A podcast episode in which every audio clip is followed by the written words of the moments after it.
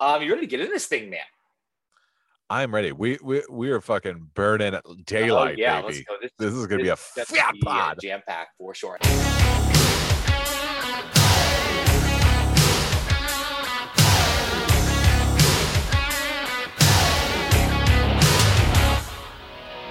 And welcome back, everybody, to the most awesome and brand Indiana sports podcast coming at you as we always do. And we have a dynamite episode 165 for your eardrums. Guys, do us a favor. Please subscribe.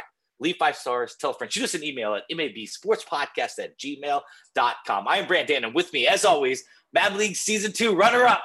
Oh, most shit. Awesome. Yeah, that's right, baby. That is. Yeah. Ain't no shame in my game. I took second 2 years in a row. Second gives a set of steak knives. Third place is you're fired. Yeah, I mean, it's pretty good. You did get there. Guys, if you haven't known about Mad League, then you have not been listening to this podcast. So welcome to it. You guys will get all the update you need.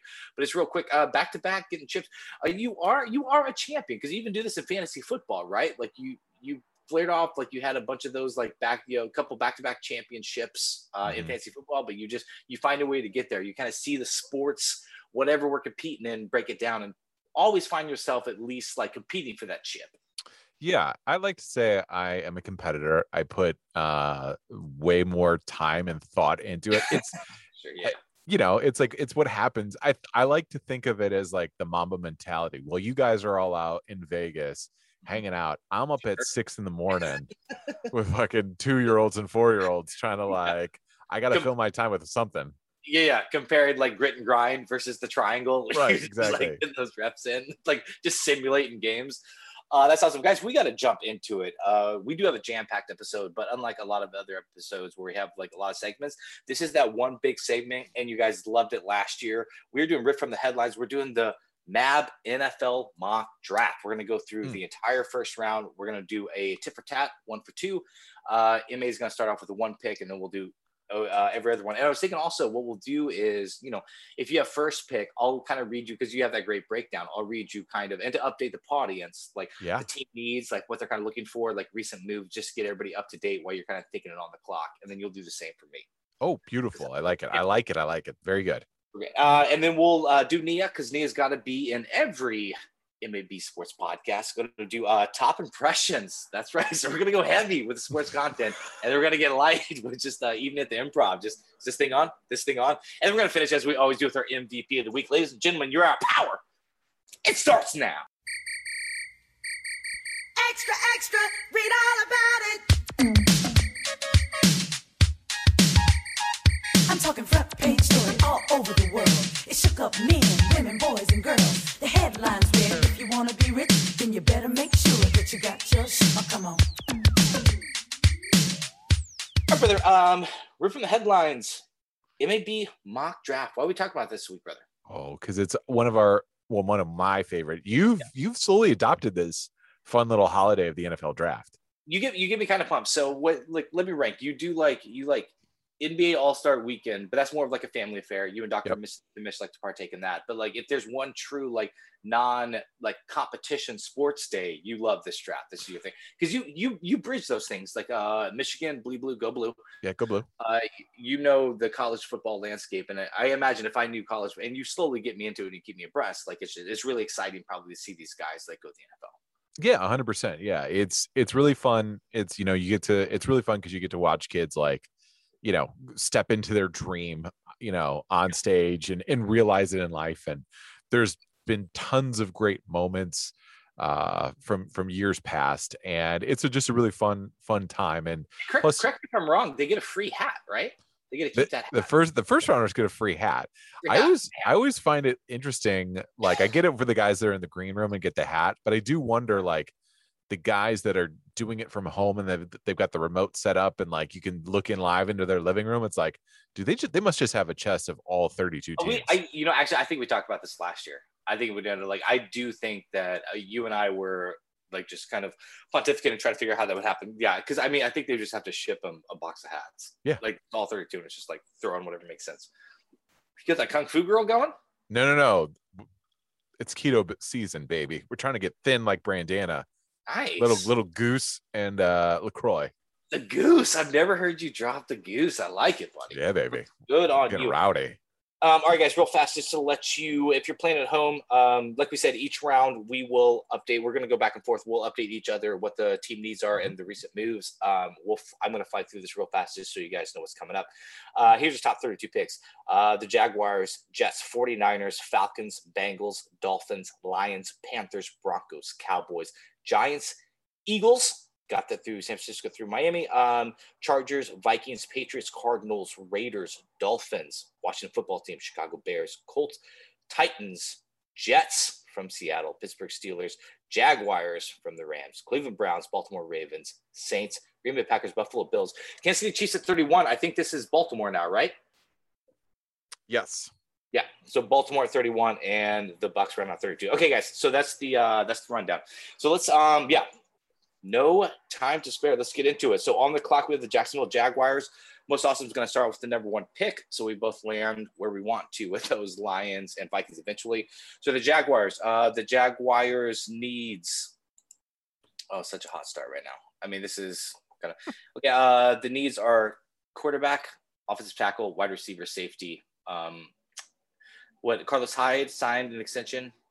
Agnew. There's no surprise here. I guess we should cook with gas when cook with gas. Who are we going with number one? Yeah, this is a straight up pick. Everyone's going to be talking about this. It's my main man. I love him. So we're talking about one Trevor Lawrence. It's Trevor easy Lawrence. Breezy. Let's not overthink this. Trevor Lawrence. Is this? I think you've been talking about it a while. So this is Peyton Manning level or Andrew Luck level? Yeah, I think so. I mean, definitely like. Thinking about it, it's one of the safest picks that you can get. Trevor Lawrence is like, I don't want to say like a book it, potential Pro Bowl quarterback, but he's as good as we've seen it. He's produced since he was a true freshman, much ballyhooed, won a national championship as a freshman, made it back to the championship game in his junior year or the college football playoffs. No, he made it back in there. Lost to Alabama. He's a really good quarterback, all the fundamentals, smart, heady, and super athletic. I think it's a great fit for Jacksonville, who's got a new head coach of Urban Meyer. And what a great way to kind of start your franchise with a potential Pro Bowl quarterback in Trevor Lawrence. Yeah, so really quick, is Minshew still hanging out there? Gardner Minshew is still there, yes. Minshew's still there, and, but, I mean, he'll be a certified, qualified backup, right? I mean, I it'll be interesting. Maybe they'll Minshew or Lawrence? You think Lawrence game one? Yeah, I think, yeah. I mean, maybe it really all depends. So here's the biggest thing with the Jaguars is everyone's talking about, they've got all this cap space. They brought in Carlos Hyde and they brought in Marvin Jones offensively. And they signed a lot of defensive players, to kind of round out that defense. Shaq Griffin from Seattle, they brought in as well too. But, Urban Meyer has been out of the coaching game for quite some time. Mm-hmm. And it'll be interesting to see what they bring what he brings to like a professional football team, how he's going to be able to like coach them up for a guy that's predominantly spent his entire career in collegiate football, takes 2 years off, and now is going to be the head coach with a brand new quarterback. It'd be interesting to see if they sit Trevor Lawrence for a couple games and let Minshew kind of take the brunt of beatings and slowly work him in. But I truthfully think he's going to be a starter from day one. Yeah, because I mean, how fast and guys like at this pace, we will get through all of this real fast. But this is good. Like, how fast is today's game different? Is it what college you came from to get caught up to the NFL level? Because usually that's why the guys would sit, right? Like it was less about like wanting them to start, but it's just like let's just get up to speed to not embarrass yourself. And guys, if you haven't heard our take on, at least my take on, just like coaches like trying to keep jobs and like shoving guys in like before they're ready, like go back and listen to 164 previous podcasts. We'll get into that, but it's just like, what are there some guys and some systems that they're already built that can transition to the NFL quickly, or is it always like kind of a better, safer play to just like, is it possible for a guy to be ready by week one?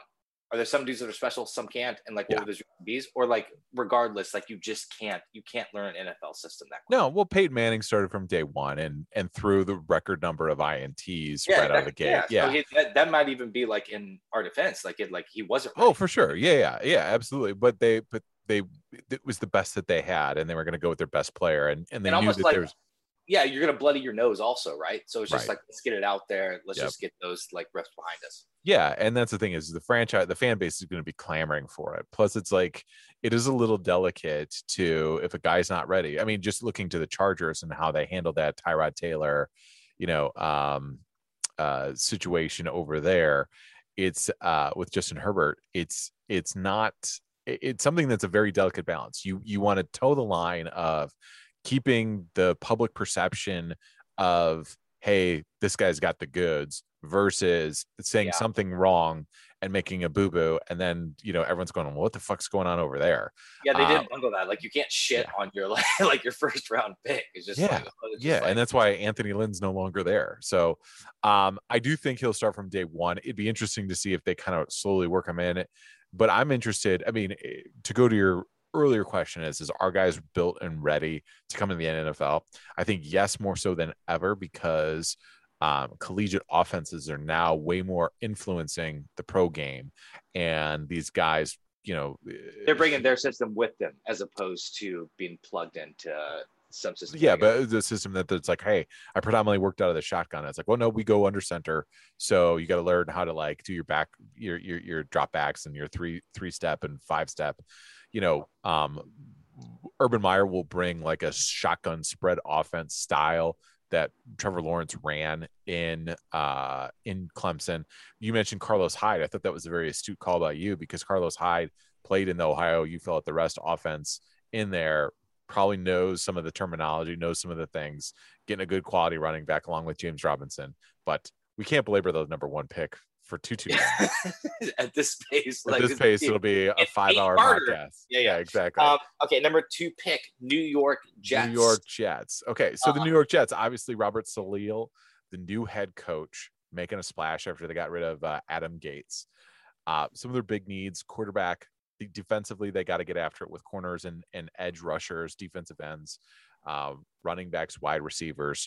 So the biggest splash is not who they signed, but who they got rid of. They got rid of your boy Sam Darnold, sent him over to the Panthers.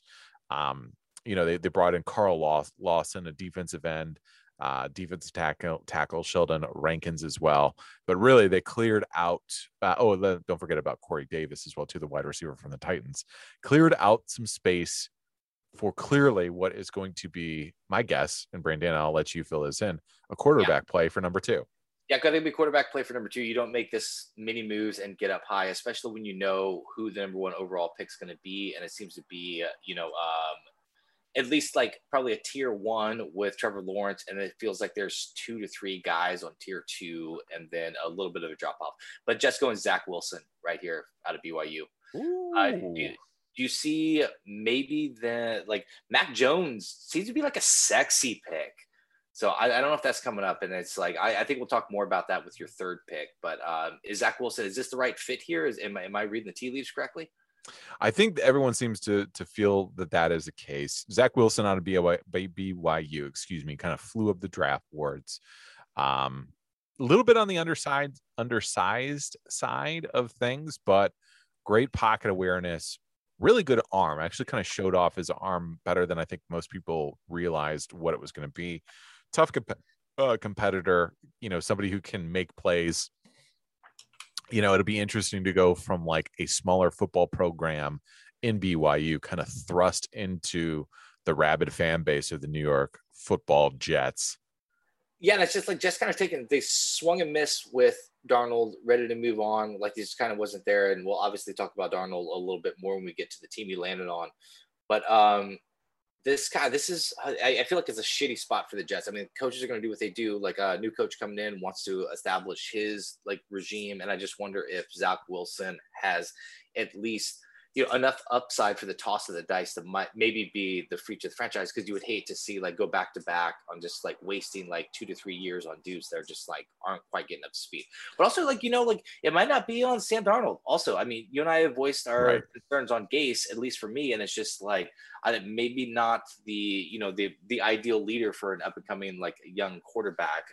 Maybe his reputation preceded him a little bit on the Gase side, and then maybe it'd be fun to see if like Sam Darnold could flourish like in the new system. But Jets got to take a swing at quarterback here. I think it's Zach Wilson. Absolutely, yeah, good call. All right, buddy. Number three. This is the big one. You got the fun one. Ooh, this is where 49ers. Yeah, absolutely. So the 49ers sitting at number three. Straight up for this spot. Yeah, moved up, gave up some stuff. You know, they re-signed Trent Williams, Alex Mack, the center, and, you know, really tried to kind of round out some of these offensive players here. Quarterback is clearly where they're going at. They signed a bunch of defensive backs as well, too. Quarterback, seemingly their number one need. Now, we've heard a lot of rumors that Mac Jones, the quarterback from Alabama, kind of making his way up, you know, really good, you know, pro style quarterback, good anticipation, maybe not the greatest athlete in the world, but, you know, just has got great accuracy, you know, good touch and all those other things. I think this is a smokescreen. I don't think that they're really going this direction. And who do I think that they're going to go with? I think that they're going to take Justin Fields after all this smokescreen in here. Kyle Shanahan is going to bring in a guy that can be versatile, can run, can make some plays on the ground, really shake things up. I'm going with Justin Fields. I think this is a better fit for them. Showed an unbelievable heart and it just grit in the championship rounds, going against Clemson, took a big shot against them. Really can spin it, can throw the ball, good athlete. I like his upside over a Mac Jones. I think Mac Jones, you know exactly what you're getting. So I'm going to go with Justin Fields. Okay, that's good. I mean, we know that the 49ers moving up to this three spot, they have to be thinking quarterback, or like, why are you giving up all that stuff? So Justin Fields, I like that. Makes sense. What happens to Jimmy G? Jimmy G, I mean, I think that they're going to move on from him. I think that... But this might be a little bit more of a slower transition, right? Like Jimmy G, like first 4 weeks if they don't trade him. Well, and that's the thing too, is it's a good problem to have. Jimmy G, you know, basically doesn't cost them anything for them to get rid of him later on down the road. And, you know, you can let Jimmy G kind of, you know, in what we talked about in the transition period, you can let a Justin Fields kind of develop, get kind of in touch, really examine what he is going to be about. You know exactly where Jimmy G is, but Justin Fields, you know, you can find out. I believe in Justin Fields. The ceiling is much higher than Mac Jones, and so that's where I'm going with that. Okay, nice. All right, 4 spot, Atlanta Falcons. The Atlanta Falcons, yes. Yeah. So what's so the broken Atlanta Falcons, the cursed Atlanta Falcons.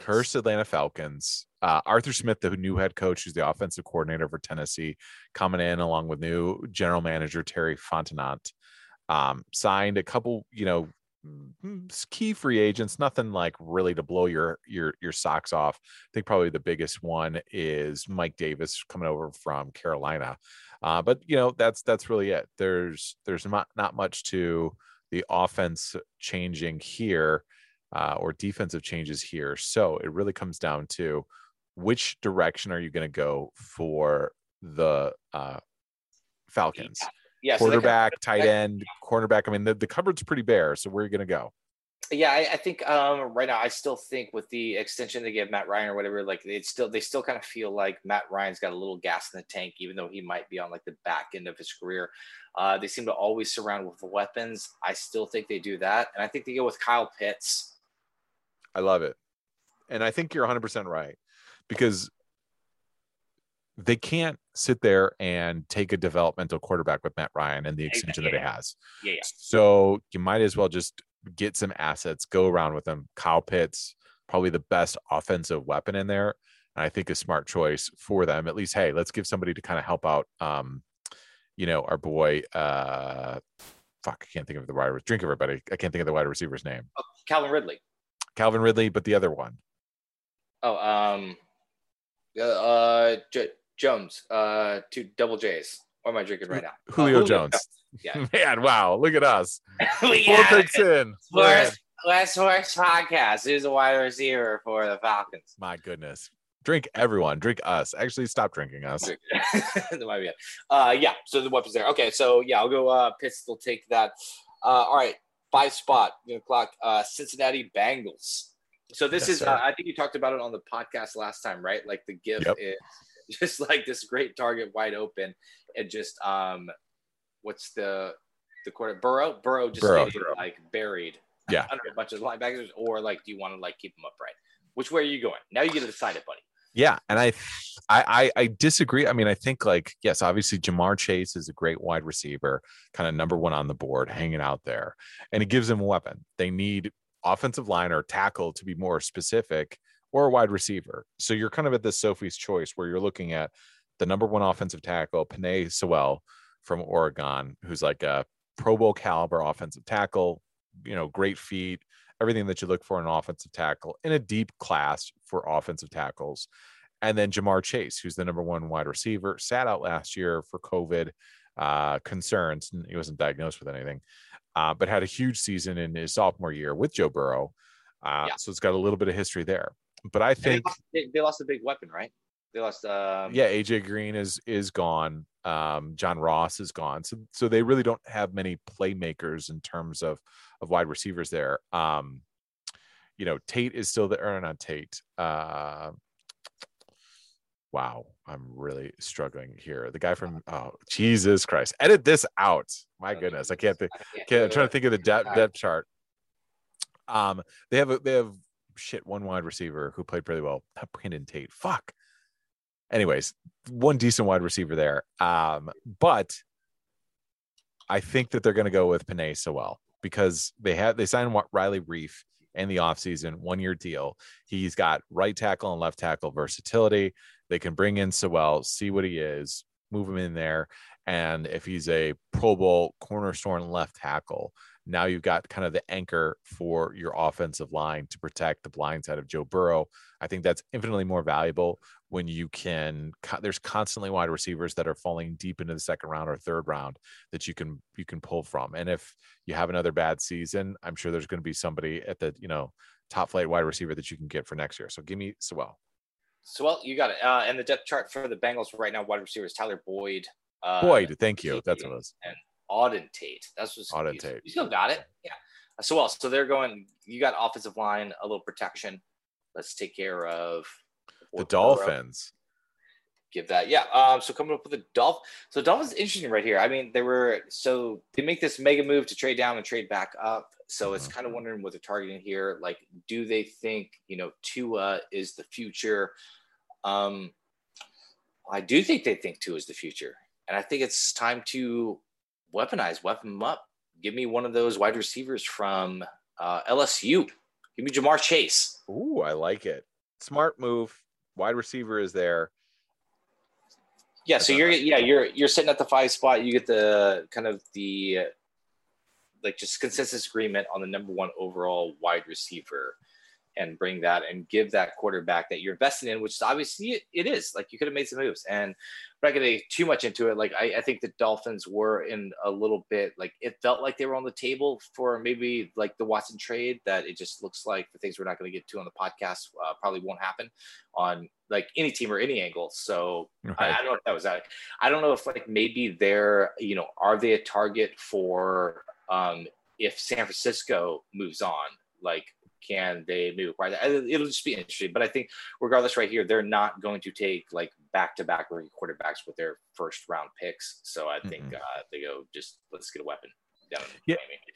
And I think that's the smart move for them. I mean, I think Kyle Pitts, they would have really liked to see them. But I mean, Ja'Marr Chase, they've got a young kind of up-and-coming wide receiver crew, but I think it's valuable to give Tua as many top flight options as possible.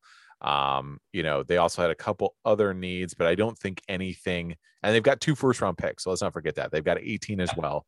So, edge, running back, linebacker, Those are still in play when you've got a second first round pick, but when you've got the ability to get a talent like Ja'Marr Chase, man, you got to pull that trigger. And I've, as a Lions fan sitting at number 7, I'm thoroughly disappointed at this move right here. I thought you got kind of, and we'll move into the 7th pick right now. I thought you got kind of pooped out on taking like really valuable wide receivers in the like top 10 picks in the first round. Yeah, I did. Not when it's the best overall guy on the board, Ja'Marr Chase, who I thought was pretty unbelievable his sophomore season. And when you lose Kenny Goodell and Marvin Jones in the same year, and you really didn't bring much back, you signed Brashad Perriman and Tyrell Williams, and those are our like lead wide receivers. It's going to be an ugly, issue for us. So now we have to make a choice here. The Lions, because wide receiver is definitely, they need a playmaker. They need someone on offense. They traded Matt Stafford. They brought back in Jared Goff, Dan Campbell, the new head coach, Brad Holmes, the new GM. Could they go cornerback? Could they go, if they don't like this, could they go the number 1 overall corner, kind of bump it out, go defense, go ball players, go Pat Surtain out of Alabama, or could they go Jaylen Waddle, the number 2 kind of wide receiver, consensus wide receiver on the board, missed an ankle injury in a large part of it, but is quick, twitchy athletes, played as a true freshman, 2 Alabama athletes. I'm going to go with Jaylen Waddle. I know it's a little crazy. I was kind of had my mind made up on, I was hoping for Ja'Marr Chase to get in there. I think Waddle is a super competitive guy, has some return versatility as well too. Not the biggest guy that's out there, but I like his incredible athleticism. And I think, Patrick Surtain could look pretty good at number 7, just balancing out with Okudah and Surtain. But no, I'm going to stick with my guns. I'm going to go with Waddle. Okay, yeah, Waddle makes sense. I think there's a little bit of, you want to reset the culture, moving on from Matt Stafford after, was it like 9 years, eight or 9 years? Matt Stafford. Oh. Anyway, just kind of like this new vibe in Detroit. So win now is always exciting. Get people in the seats. Like, let's flourish. And Jared Goff. Like, if Jared Goff does strike, like, I mean, that window is probably like 3 to 5 years. But a move like that, I feel, is just like we're showing up to compete this year in the NFC North. Which right. Absolutely. Let's move on to the Panthers at number 8. Panthers right here. So yeah, I think Panthers a little reactionary on what you do. Obviously, they're moving forward from Teddy Bridgewater, which to Sam Darnold, I don't get it. Ooh. Like, I mean, if you had to like power rank Sam Darnold and Teddy Bridgewater, like, is it worst case scenario like a dead heat? Like, yeah, I mean, I think like that's one of those things where it's like Teddy Bridgewater is going to be very middle of the road. You know exactly what he's going to give you. He's going to give you no more, no less. So really this trade, which you don't really give that much up for him to get Darnold, number 3 overall pick from a couple years ago. Is it worth just saying like, maybe does he have like 20% more juice? Yeah. You know what I mean? It might be like worthwhile. Yeah, this Panthers is going to be a team to watch for sure. Like, I'm super curious. I think right now they shore up the defense a little bit. They're going to take what the Lions didn't take with Patrick Surtain at cornerback. Ooh, I like this pick. A little defense right there, Rebby. A little D. I like it. Smart. He blew up in Alabama's pro day, Surtain, son of Patrick Surtain, who's a long-time player in the NFL. It's got great, pedigree in that respect. So Patrick Surtain, very good pick. Yeah, I think that's good there. Okay, move on to the Broncos, which you're staring at on the 9 ball sitting right there. A little confusing what they're doing with quarterback. Like, are they moving on? If they're not, like, John Elway keep his legacy of just like not being able to actually like decipher what QBs actually need to get him over the hump.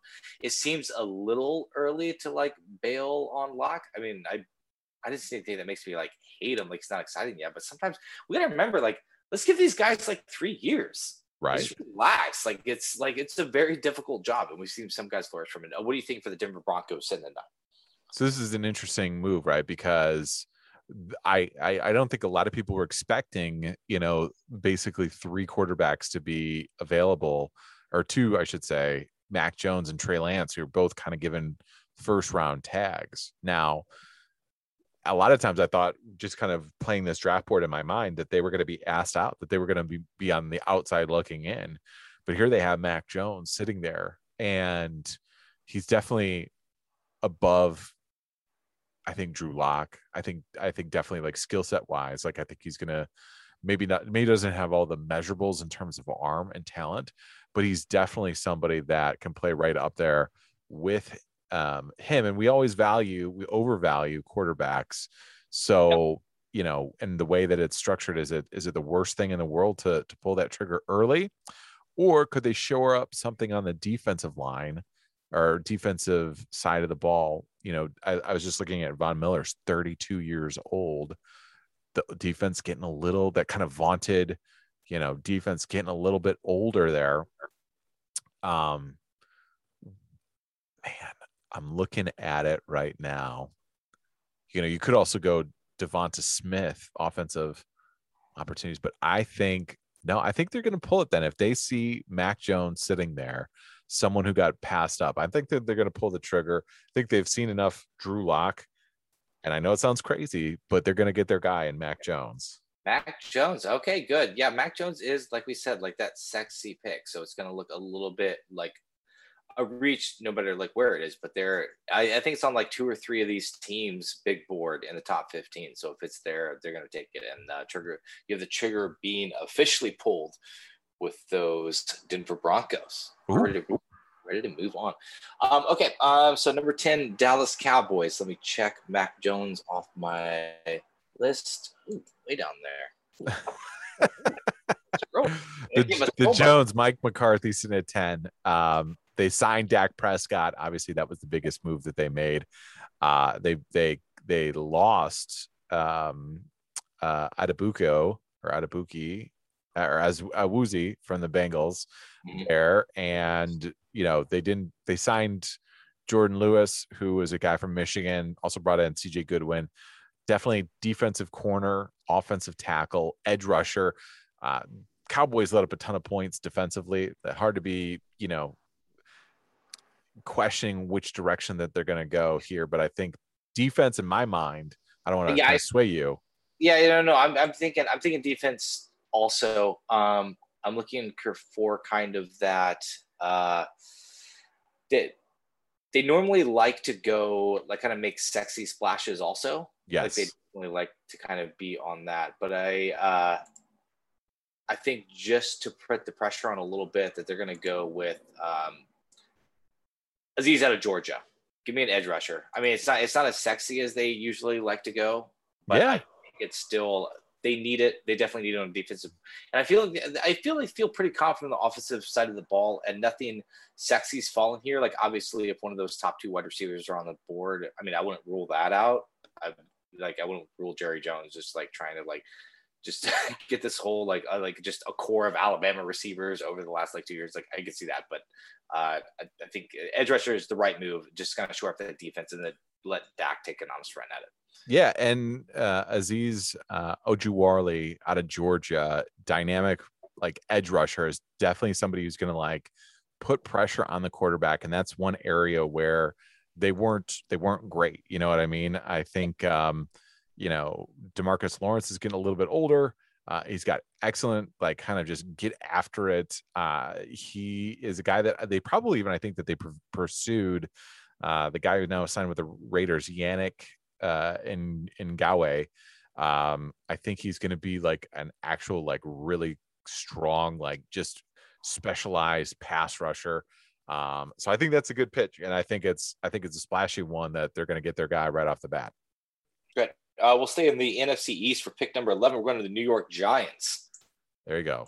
Giants, Joe Judge, second year, number 11. You know, they got Kenny Galladay, and they also signed John Ross, Kyle Rudolph. So they're trying to get some offensive weapons in there. for it. You know, they signed Adoree Jackson as well too. Man, they got rid of a lot of their running backs, but Saquon Barkley should be coming back. I think it's too early to go running back. Oh yeah, absolutely. Yeah, if it's the first round, it's too early to go running back. Oh, but there's going to be first round running backs. I'm not going to let you bully me into not taking a running back. I don't think you should. So the wide receiver cupboard is there. It's a deep class. Yeah. We've only had two come off the board. And I know a lot of people have talked about his play size, right? DeVonta Smith, the Heisman winner, measuring in like $170. But I really like him. I've said this from the beginning. I think he's got a Marvin Harrison-esque style feel to him. I think he's going to be able to play outside in the NFL. I think he's going to avoid big hits. And now that you have Kenny Golladay and John Ross, you can kind of positionally move him in different spots. I like DeVonta Smith. I like giving another weapon here for Daniel Jones and whoever is going to fill in after Daniel Jones, because I don't know if he's got it. But, Joe Judge coming from the Bill Belichick tree. Bill Belichick loves Alabama guys. So I think DeVonta Smith is where they go at number 11. DeVonta Smith, I like it. Write it up. In breaking the Eagles' hearts, who's coming up next at 12, I think here's what I really think. I think right now, so Jalen Hurst, the Eagles kind of not went all in, but kind of moved on at least from Carson Wentz. Yep, yeah, Carson Wentz. So I put a little with Hurst. Is the value for like Trey Lance so high at this pick? Like they can't help but just kind of like double down on which quarterback's going to make sense. Do they want to like already start that quarterback controversy, or they definitely need a weapon? But you know, it starts to get like a little reachy if we go Toney out of Florida, right? Or Rashad Bateman. Yeah, this is a challenging thing right here. So this is where it's also like they made a trade, so it seems like they want to be around this area. And I'm trying to figure out like if you're targeting that area, like why are you here? Like, why are you up here? What are you thinking? Yeah, and I think you're right. Like, it's now at this point, those guys have passed you. Are you going to go in like fucking whole hog and go deep on buying your time, or could this be something where, you know, the offensive line is getting older? Could they be going in for one of those tackles, Rashawn Slater, Christian Darrisaw, or Vera-Tucker, the offensive guard? Because they do have a little bit with like Lane Johnson, the other offensive tackle who's constantly injured. Kelsey's getting a little bit older too. So it's like, are they looking to kind of load up offensively and just make, you know, Jalen Hurts their guy for the time being? That's what I'm going to think. Like, you got to make it happen now. Man, I really want to go Trey Lance, but I'll go Slater. I think I'm gonna get like beef up that O line a little bit. So, I think I like that. It's an unsexy pick. Yeah, would you be shocked though if here's what it's also like they traded this spot, which is like what I'm trying to wrap my brain around. Would you be shocked if they took a quarterback here if it laid out like how we have played out? I think so, considering that they moved on from Wentz the way that they did, and you know what I mean. But that's the thing is now you've got basically like two they. Can you be all in on Hurts though?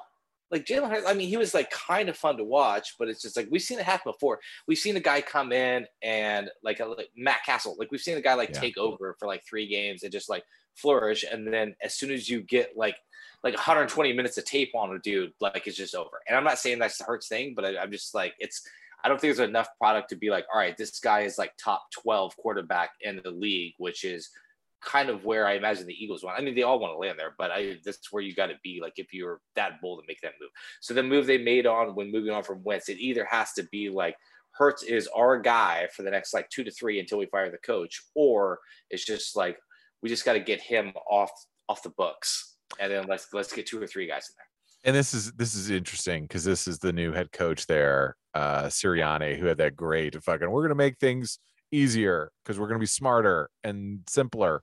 And the first thing about it is doing smart things, which is simple things.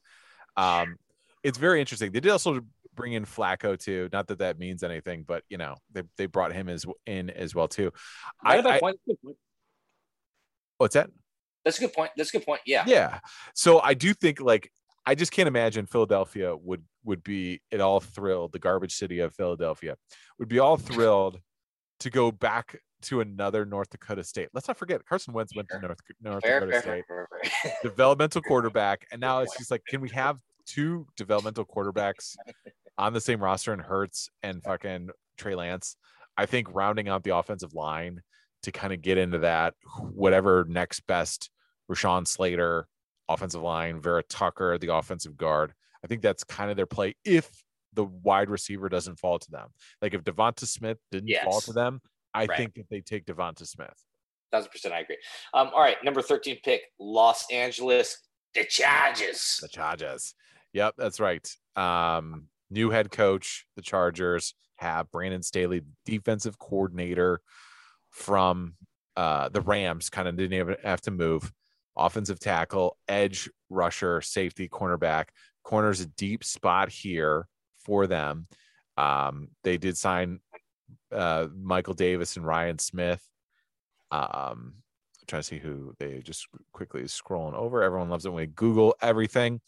I think this is something that's going to be a not sexy pick here, because I think that you know they really need to protect Herbert, and I know offensive tackle is there. You know, Slater went off the board. I'm sure that was somebody that they were interested in. Christian Darrisaw from Virginia Tech is there, or they could go Alijah Vera-Tucker, offensive guard.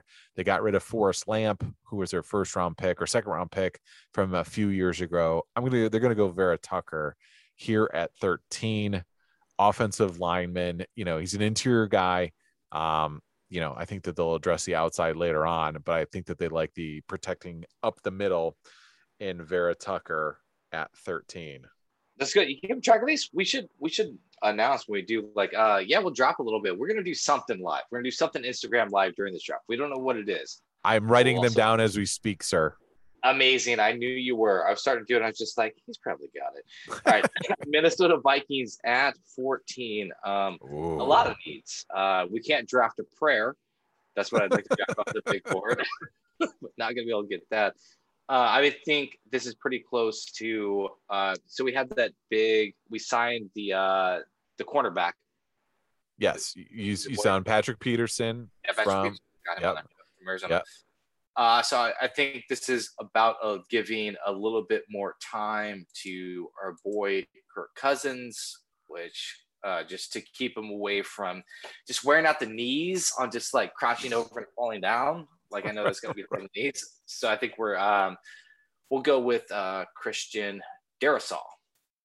Yeah, interesting pick. Darrisaw is one of those guys who could also play inside. Kind of like at this point, like even Slater and Darrisaw could play inside, right? They could go move into guard, but they could potentially play on the tackle side. So I like his positional versatility. Yeah, I like it. You know, is there any position that like translates to the NFL quicker than like offensive line, where it's just like, hey, this is what you did in college. Like the guys are a little bit bigger, but you're still just blocking right here. Yeah. I think probably like guard and running back are like, hey, we know exactly what we're doing. And I think Minnesota the Vikings administration are bummed that Vera-Tucker went a pick before them. Cause I think that would have been a great fit for them, just kind of protecting the middle. But I like Darrisaw. I think, you know, him and Slater have positional versatility. And then, yeah, sure, there's different draft styles, right? Like sometimes you want the best guy on the board, and sometimes you want the best guy at the position you need to fill. And there's definitely offensive line needs for sure. Like Love the Weapons got really lucky on wide receiver like last year and figured that out. All right, buddy. You're back on the clock. You got New England Patriots at 15. Ooh. So the Pats did not think that they were going to be here in this spot right now, because they re-signed our boy Cam Newton. Yes. And they spent a ton of money on tight ends, right? They brought in Hunter Henry, Jonnu Smith. They brought back Trent Davis, signed David Andrews. They went all in. They spent a ton of money. Now, guys that just have balls sailing over their head or landing at their feet, for sure. Exactly. So here's the thing. This is where it'll be really interesting, because they needed like wide receiver help, and they also needed quarterback help. And the wide receiver has gone, a little thin here. Do they go Kadarius Toney, Rashad Bateman? Now, Kadarius Toney's got some red flags, just kind of character wise. There's questions that they think he might want to be more of a rapper than an actual football player. Wow. Rashad Bateman, not as overly big, but is the future in Cam Newton. And we talked about earlier, Trey Lance, who is kind of like hanging around there as the third through fifth quarterback, depending on what board you're looking at. Will Bill Belichick pass on a developmental quarterback in Trey Lance? And I say no. Oh, you think I love this. I love this. Okay, yeah, because is N'Keal Harry still with the Patriots? I believe he is, yes. I don't think they get, because he's still on his rookie deal. He didn't do much. He was injured last year. Yeah, it is one of those things where it's like, depending on him and depending on how, because here's the thing. If I wasn't going to do Trey Lance here, I would have looked very long and hard at Micah Parsons, the linebacker from Penn State, number one overall linebacker coming off your board, super athletic, just can run all over the place. Not necessarily big though. So I don't know where he plays in like a Bill Belichick offense, or Rashad Bateman out of Minnesota. That's where I was kind of targeting at 15. Yeah, it's kind of one of the last time that I've seen the Patriots draft a quarterback in the first round, which is obviously like no shit comment, because they had like fucking the greatest, the GOAT of all time. Yeah, yeah, the GOAT. And it's like even like Drew Bledsoe was a trade. That's just why I'm wondering, like, is there some sort of quarterback trade on Bill Belichick's mind, which would make me think not quarterback here, but we'll see. But I totally agree with you. I think that's a value slot. It's a need. They want to develop it. It's just kind of, it's interesting to think about where Belichick is in his career. Like if he wants to start like from scratch on like tossing the dice on like a value pick, as opposed to like, I want this guy, you know what I'm saying? Like, yeah. It's not like, it's just like, oh, I'm picking him because he dropped so much. Okay. Yeah. And we're not, and just for everyone that's listening, that's still listening, we're not doing any trades. Cause I do think like a couple times there would have been spots where these guys would have been like, all right, we're pulling the trigger. Philadelphia, like we talked about, could have definitely pulled the trigger and traded back if they didn't get their guy. But we're picking them as they come, my friends. Yeah, this podcast is going to be an hour and a half. I don't think you have an hour of power and 0.5, as opposed to if we started trading picks, it would be a nightmare. All right, Arizona Cardinals, the Cads. Oh, who's their coach, by the way? Kicking Krappenheimer. Is it 12? 12. They played not too bad last year. They kind of have needs on the defensive side of the ball, cornerback, linebacker. Yeah, a sneaky fun team to watch for sure. Yeah. Like Kyler Murray, like awesome watch. Yeah, JJ Watt also going there too. Let's not forget about that. Oh, did I miss that? J.J. Watt is going to the Cardinals? Oh, yeah. Re-signed after they released him. He's signing with the Cardinals. A.J. Green signed up there, too. So, and they got Rodney Hudson, one of the better offensive centers in the league, where they traded with the Raiders in a very confusing trade that they gave away for that. The Raiders did. And James Conner signed there on a one-year deal as well, too. So, Cardinals maybe definitely looking to push all in here. Yeah, so Cardinals sit in a sweet spot for exactly what they want to do. I think this is a Parsons pick for sure. I think getting the first linebacker off most people's big board, and it's kind of the need right now as they're settling into what they like on the offensive side. Yeah, I love it. I think this is great, especially after last year, the number their first round pick overall, the linebacker from Clemson, didn't get a lot of playing time. I think was kind of learning, and they're trying to figure it out. I think Parsons is another defensive player that they could go with. Jaycee Horn out of South Carolina is another guy that, they could be looking at as well, too, depending on that spot. But they also drafted Murphy out of Washington from a couple years ago, too. So I do like that Parsons pick, because I thought he was great. Sat out all of last year, again, for COVID reasons, but I think he's a really solid pick out of linebacker U. So good pick on that one. Dude, yeah, I think we're nailing this draft so far. This is exactly what's going to happen. This is literally, if no trades happen, if nothing goes down. Yeah. All right, buddy. Raiders. The Raiders. Much anticipated new stadium. That's right. Las Vegas Raiders signed Kenyon Drake. Weirdly, John Brown, actually kind of like that deal for them. Brought in Richie Incognito, so hopefully everyone's got thick skins. Yannick Ngakoue, who we talked about earlier, signed for edge rusher. They Colin Farrell that they took for number 4 overall a couple years was really shocked everybody. Hasn't really led up to much of a pass rushing force. So this is something that, I think that they've addressed with Yannick here, this edge rush. So who are they going to go with now at 17? Defensive line, linebacker are definitely questions. Offensive line as well too. Now, Mayock and Gruden love character guys. They love, for sure. They love studs and guys that really galvanize locker rooms and all this bullshit that comes along with it too. Right. And I just said earlier that they weirdly got rid of Rodney Hudson, offensive center, who they did not want to pay. They just got rid of him for on the cheap, which was a little confusing. And they also traded Gabe Jackson and Trent Brown to the Gabe Jackson to Seattle and Trent Brown back to New England. So offensive line, I think, is the direction that they're going. But as we kind of look at the board, it's like, all right, Darrishaw's gone. Slater's gone. Vera-Tucker's gone. I think that they're going to go with somebody that has had more versatility and is a huge locker room guy. It's been a ton of wars. I'm talking about, even though he did tear his ACL in the college football playoffs. So this is what will be questionable. But at 17, I think they'll let him recover. And this guy, Landon Dickerson from Alabama, played the last 12 games as a center, was played right guard or right tackle, guard. He's played all over the line. I think this is like a fucking lock stock fucking Mike Mayock pick all the way through. This is a high character guy, a winner all the way through. Give him Landon Dickerson. All yeah. Right, lock it up. Book it. If I swear to God, they're gonna fucking pick this guy. All right. I don't think. All right, pick 18 coming up on the Dolphins again, and the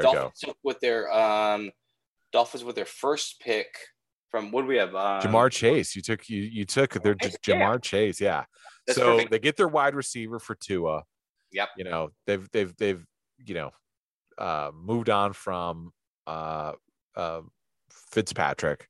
So here they are. Now what are they going to do? They got an offensive guy. Maybe they go defense. They're going to double back down and go into offensive line or running back perhaps. No, definitely. Yes, not. I know you're not. I know you're never going to do it.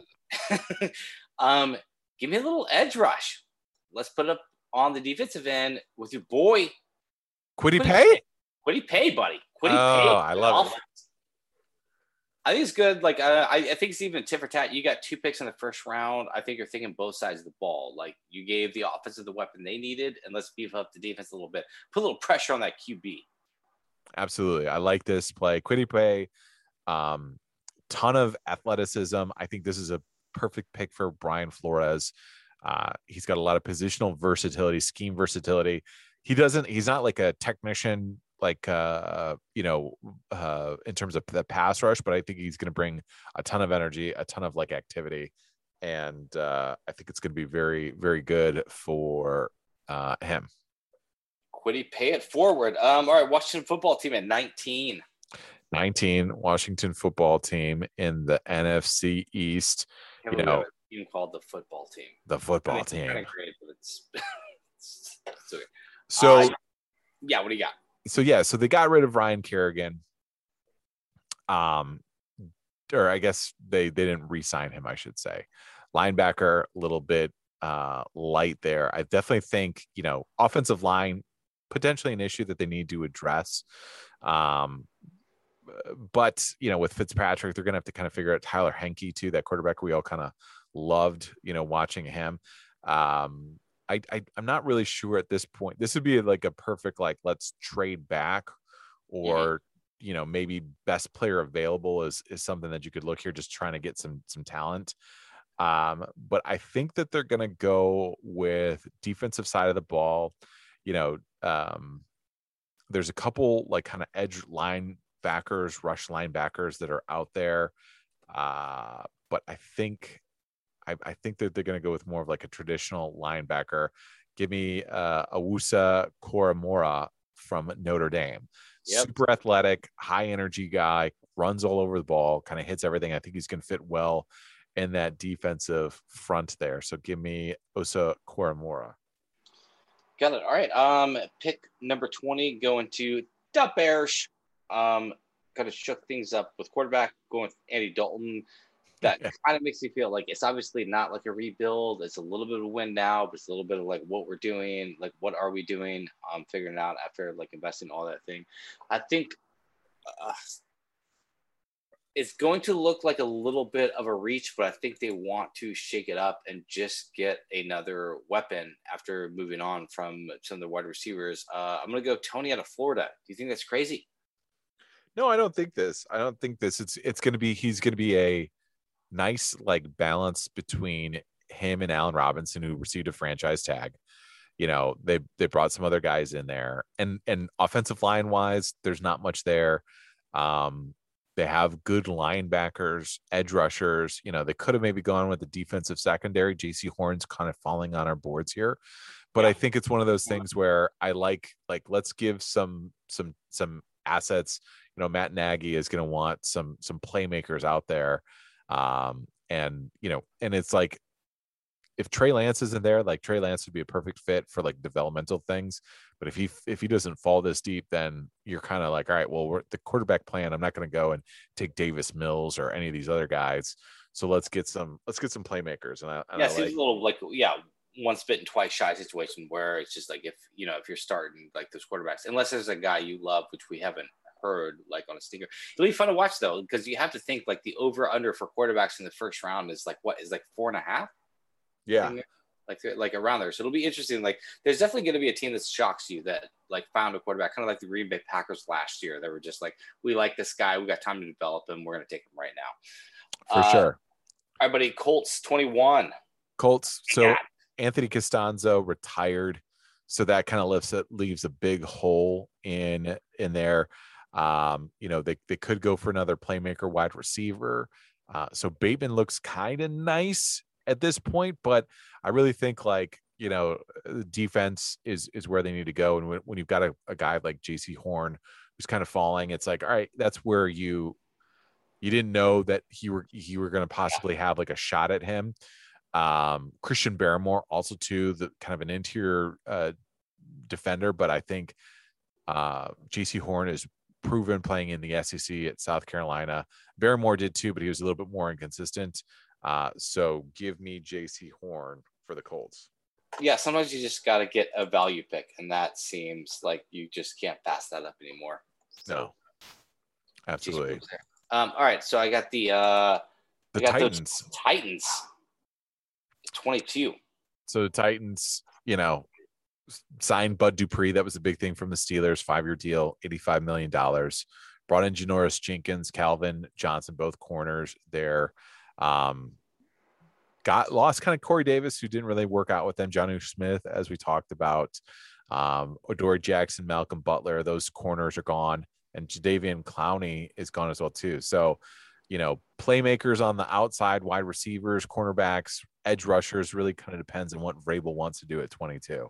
Yeah, it's like the darlings of the 2019 postseason. Yeah, I like these guys a lot. I think we go defense a little bit. I think it's probably a little bit of what makes sense here value-wise. Let's beef up the cornerbacks. Let's go Greg Newsome. Ooh, Greg Newsome out of Northwestern. Just kind of flying up there for that good, solid, well-coached guy, Greg Newsome, as I'm jotting this down for Northwestern. Greg Newsome. Perfect. Let's see here. The Jets. For the Jets, yeah. 23. Now, at this point, right? So we've got Zach Wilson. You know, we Salih is going to kind of look at, you know, do we go all in offensively, right? Bateman's there hanging out. Cornerback, obviously an issue as well, too. You just took Greg Newsome there. I'm just looking here. We signed Corey Davis. We signed Carl Lawson, like I talked about. So this is like, all right, who's going to be the next starter for us? Who's going to bring it every day for us?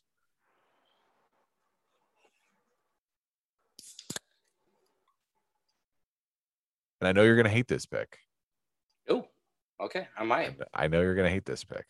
They're going to go Najee Harris, running back from Alabama. I do like that guy. I hate running backs in the first round. But I guess it kind of makes sense. Like, they moved on from – but also, like, I also think they have, like, something sticking in their craw, like, what they tried to work out with, like, Bell and just, like, how much of a nightmare that was. And I guess maybe getting ahead of it, like, just getting a first-round running back. Yeah. There's no reason to spend first-round money on a running back. Get like two guys and just do 50-50. Right. But this is a guy that, big, strong, athletic guy. Yeah. Broke Derrick Henry's rushing records. It's going to be somebody that's going to, in the bevy of, the Tevin Coleman's, the Josh Adams, who they brought back in, is going to give a little bit of life to it. Because it's like, hey, I know he's going to produce right away. Rashad Bateman might not give us help there, but I know, like, he knows exactly what to do. It's an easy transition. Had a great season coming out. Offensive line wise, we're not going to spend a reach pick on like Cosme from Texas, or some of those other things there. I could have gone, in the secondary, maybe taking Caleb Farley. But I think that might have sort of be a little bit reach at that point. So again, let's give some tools to our guy, and let's take the first running back off the board at 23 rather, which isn't like insane to do. That's not crazy. I mean, we saw like 2 years ago, like the Patriots, I think with their last, because I had the over under on running back selected the first round at 0.5, and then they take one at 32, which is right. What was his name? That's how forgettable. Sonny Michel, yeah, absolutely. Okay, so Steelers. I got Steelers at 24. Keeping Steelers along. Steelers at 24. Cornerback, offensive tackle.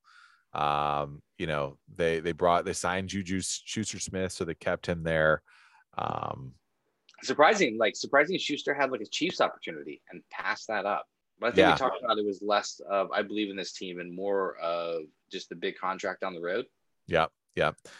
And that's the thing is I know the system where what it's going to be. I'm going to be the lead guy here, and it's a 1-year deal. Let me showcase an offense that I already know, and let's eliminate as many variables as possible. Let me just play well. They lost Bud Dupree and a rush linebacker to the Titans. Marcus Pouncey, their center retired. Alejandro Villanueva, their offensive tackle, he's kind of floating out there, so they haven't re-signed him. So there's a couple spots in there on the defensive side of the ball, or O-line or interior offensive line. Yeah, I'm going to offensive line. I'm going to do Tevin Jenkins. Oklahoma State. I like it. So yeah, I think that's pretty chalk pick for them. It kind of lands like value. It's not super value pick, but it's exactly where the Steelers want to be, and that's the guy they want to go with. Jacksonville Jaguars at 25. You're draft for the Jaguars again, so they already have a quarterback. I'll remind you. Oh, thank you. They do have a quarterback. So that's all shored up. Yep. And I think that they really were looking at Tevin Jackson, but I'm looking at this right here. Might be a little bit of a value pick, or not a value pick, but just like an embarrassment of riches here. Rashad Bateman's definitely winking at them right there. Or, man, they could go on the defensive side of the ball. I don't want to get too cute with this either. No, I think that they need to kind of produce on the defensive side of the ball. Let's get this is always dangerous to get a guy from Florida, but let's give me Jalen Phillips out of Miami, the edge rusher. All right. See, this is one of those things where it's like I was really looking at that and Cosme and even Liam Eckenberg, I'm like, no, these guys are not worth it. I could have gone Walker Little from Stanford and just kind of said like, all right, let's really put in a project in here. But, you know, Urban Meyer is not going to want to just waste his time here. He's going to go Jalen Phillips. Phillips, I like it. All right, we'll go.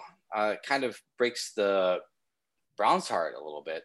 Have to dig a little deeper if they wanted to go edge rusher on that. I think the Browns got to feel pretty good about their offense. Like a lot of the buses, also like the Browns might have one of like talent for talent, skill for skill, position player, like one of the best offenses in the NFL. I mean, not counting quarterback, obviously. Right.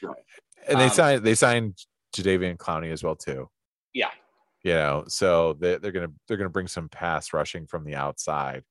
You know, what are you thinking? Are they going offense or defense at this point? I think they're doing defense for sure. So I think I'm between away out of Penn State, and then I'm also thinking a little bit of Farley, cornerback. So edge rusher, cornerback. I always think if you can put a little pressure on the quarterback, that's always a good idea. I'm gonna go Jason. What is it? Owe?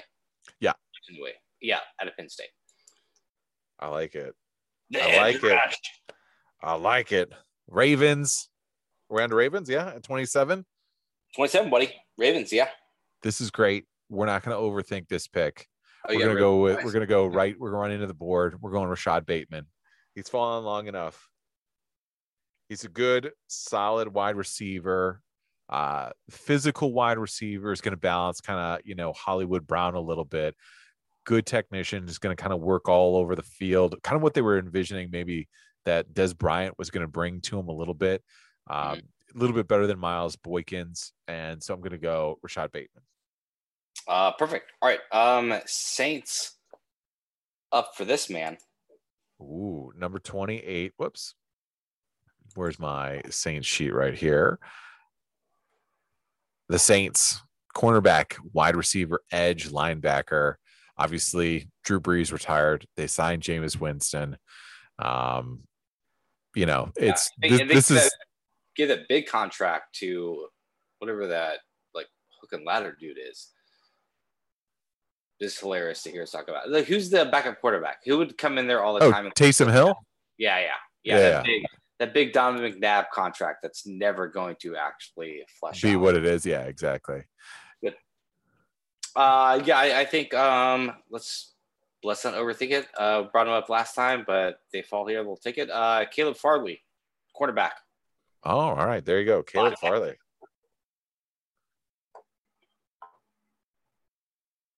I like this. Caleb Farley. Nice. So now I get Green Bay Packers, which is, I'm glad I got them versus you. Oh, but you are. Yeah. Yeah. I just wouldn't let the clock run out and be like, oh, we didn't get anybody. That's weird. Oh, that's weird. So obviously he wants a wide receiver. They need to draft a wide receiver. Mm-hmm. But you know what also happened? David Bakhtiari tore his ACL. And, you know, that offensive line's getting older. Everything's getting older. They drafted a quarterback for the future. I think that they're going to draft a little, man, I just can't see them going corner or wide receiver at this point. So it's a bit of a dig. Yeah. I mean, bit of a dig. Elijah Moore, I guess, if you were just like want to keep Aaron Rodgers happy. Yeah, and I don't think in that'd be foolish. So I think that they're actually going to reach again because I think that they like the talent, the upside. 6'7", hasn't played in 2 years, so he's going to be a little bit of a developmental prospect. But I think that that's okay. I think that they're looking that the way that the Green Bay Packers have always kind of looked at things is they see it beyond just today. So they're going to draft Walker Little out of Stanford. A little bit of a reach, but sat out last year, missed the previous year with an injury, but is, you know, highly touted, all the skill set. He's going to take a little time to warm up, but I think that they bring him in and have a – because there's not a wide receiver to go after. They could reach there or reach on the offensive line, so why not reach on the offensive line? Let's go Walker Little. This is the first big reach, right? I mean, is this not even projecting the top 50, right? No, I don't think so. I think you're right. Yeah, I think he's in like the 60-ish realm there. This is when your information shows up. All right, I got Buffalo Bills. Ooh, the Bills. No, that's not the right way. I'm just kidding. We're getting punchy here now. We're getting to the end of it. Yeah, so some needs. Cornerback, edge, wide receiver, obviously running back. That's a pass. So I'll give them the edge rusher they want out of Washington. Joe Tyrone. Oh, Joe Tyrone. All right. There you go. All right. So the Kansas City Chiefs at 31. They've traded that, which went to the Ravens. Yeah. More Ravens. So you're picking for the Ravens again. So I think that this is something that, you know, this is a value pick right here. He's fell long enough down the board. We're going to go Christian Barrymore out of Alabama. Interior, I know it's not something that's kind of highly on their board, but when you get a guy this kind of athletic and big and can be potentially dominant, you know, Calais Campbell, they traded for, is not going to be there forever. So give me Barrymore. He can kind of learn the way and bring pressure from up the middle. This kind of works out for the Bucks, right? So they're the very end. I don't know if they want to do like value the last. I will give them. I'm gonna take a linebacker. I'm gonna do Collins. I'm gonna do Zevin Collins out of Tulsa. Yes, I love this guy. This guy's great. He's super athletic, big. He's kind of come out of kind of nowhere, out of a Tulsa school. You could put him all over the field. I love Zevin Collins. Oh, good work, buddy. We did it, sir. Did we nail it? I think we fucking nailed it. I was pretty fucking close. I mean, there's going to be some draft picks traded in back-to-back. Yeah. Beautiful. Right. Good work, sir. Good work on you, buddy. Thanks for setting it up. If you guys don't see the work, I mean, didn't you post this last year? I think you posted it. Or did you share it last year? You might have shared it with the on the text thread. Yeah, I think I did. But yeah, you know, it's fun to do. We like it. And this is this will be interesting. We'll figure out something on draft night of what we'll do here. Yeah. Tune in for that. Okay, so let's leave it alone, cause we can't see eye to eye. There ain't no good guy, there ain't no bad guy, there's only you and me, and we just disagree. Yeah, I kind of don't want to burn the impressions real fast. So I'm going to pivot right now. Top three worst things about being tired. We'll do that real fast. Just close out this podcast and we'll do our MVPs and we'll figure it out. I know. We're not going to do impressions. No, I don't. I don't want to rush them because impressions, like we could have. Yeah, actually, can we fit that? No, top three things. No, you know what? We'll do impressions. Like we set it up. You're ready for it. I'll do mine. You okay. No, we don't have to. We could do whatever you want. I like when you zig and zag. I know. I don't want to rush it, but actually, like, we'll do it real fast. So top three impressions, that's what we dropped at the top. That's what we'll do right now. But I do like the top things about being tired. Okay, so basically, I'll do my impression, and then you figure out if you know who it is. Oh, okay. Then we'll go back and forth, and that'll kind of score. So I'll start. All right, you're number three. Hey, yo, dog. My favorite podcast, bro. Yeah. Oof, oof. Going off. Is this DMX? Is this your DMX impression? It is, brother. Dan, dan, dan. All right, I like it. You know, the reason you've been. I like your DMX. That's good. Mm-hmm. I like how you went into your hand and did it. That's very nice. You know the reason. You know when you wanted to dust this Nia out, right? Do you remember the first time that you wanted to do this? Impressions? Yes. Oh, when was it? You remember?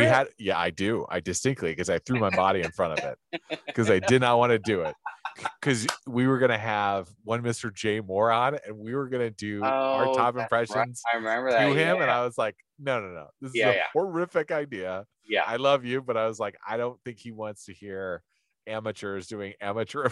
Oh my God. I love that the audience knows that too. I can't believe I thought that'd be a great idea.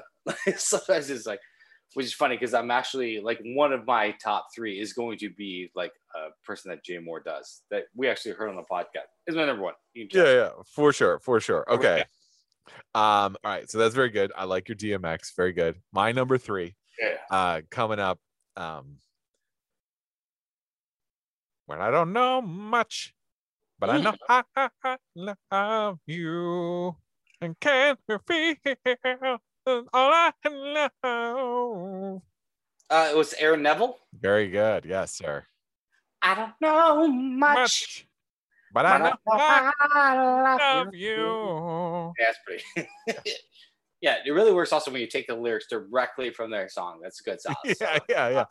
I don't see that. I don't have a lot of range like Aaron Neville does in these impressions. Mine are just ones off. Hearts out to DMX and everything.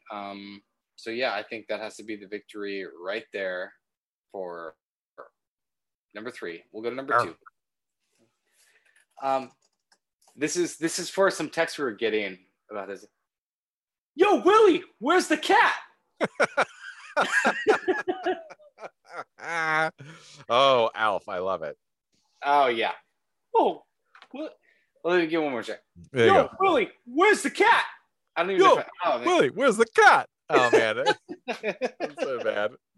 I love you doing. We should do our impression back to each other. That's pretty funny. Yeah, of like you do an impression of me doing Alf, like because in your brain you're just like, oh, this is spot on, and then when it comes out loud, you're just like, this ain't close. That's so funny. Well, you know, a little dirty little secret here is you can like when we hop on, I test my mic volumes and my levels, and it just spits back the audio that you spoke into it. So I was doing my impressions of that just to like try and dial it in. Oh yeah, good. Yeah.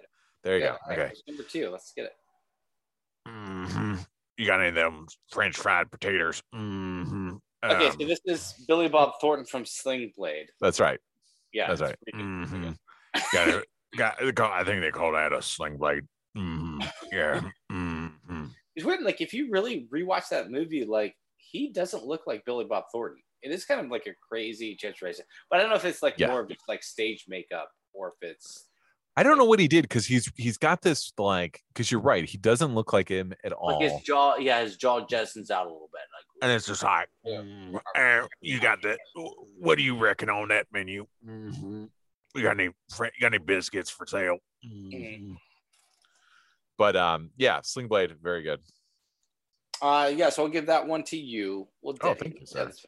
Yeah, you're fine. So welcome back, ladies and gentlemen. Most awesome and brand new sports podcast coming at you as we always do.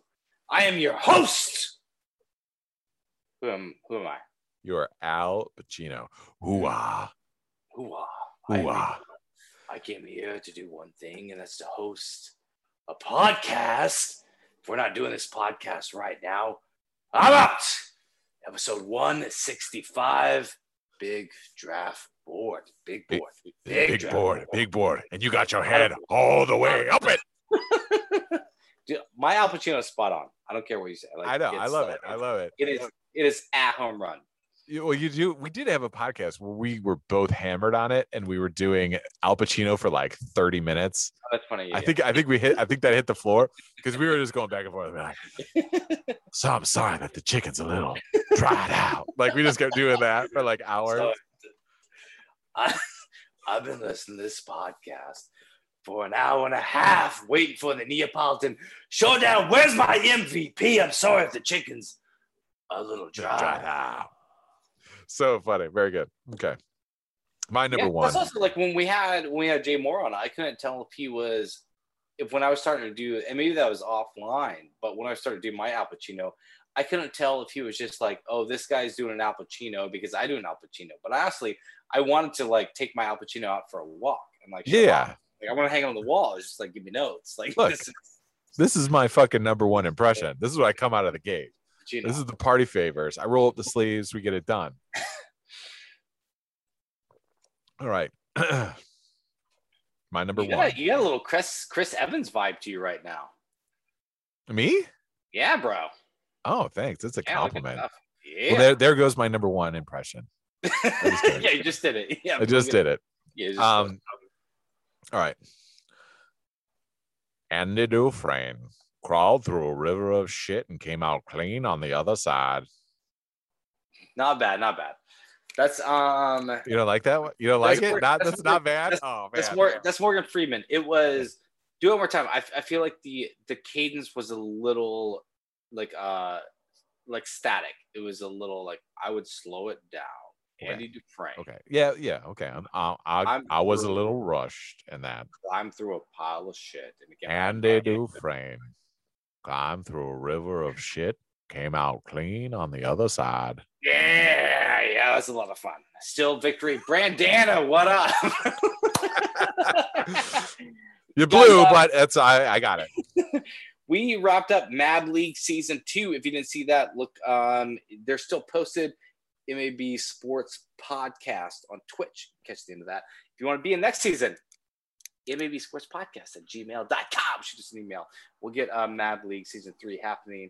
We'll talk about it next week also. MVP of the week real fast as we shut down episode 165. I will give it to all the Mad League Season 2 participants. Oh, my God, you're plugging your own product. Yeah, that's exactly what I'm doing. That's right. But, thanks for everybody coming out and watching the games. It was so much fun. Such a blast. Who's your vet, bro? Absolutely. Ton of fun. Great Season 2.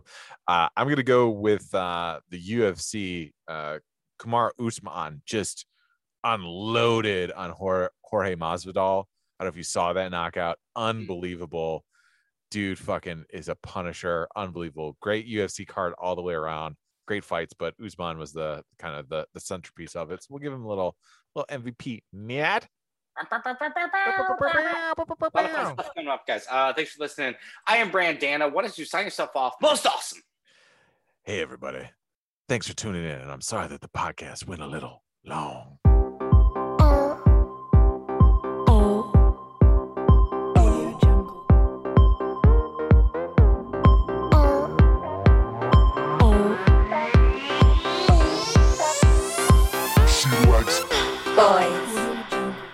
Parties, style, fame, she likes glamour, runway, style, fame, she likes gossip.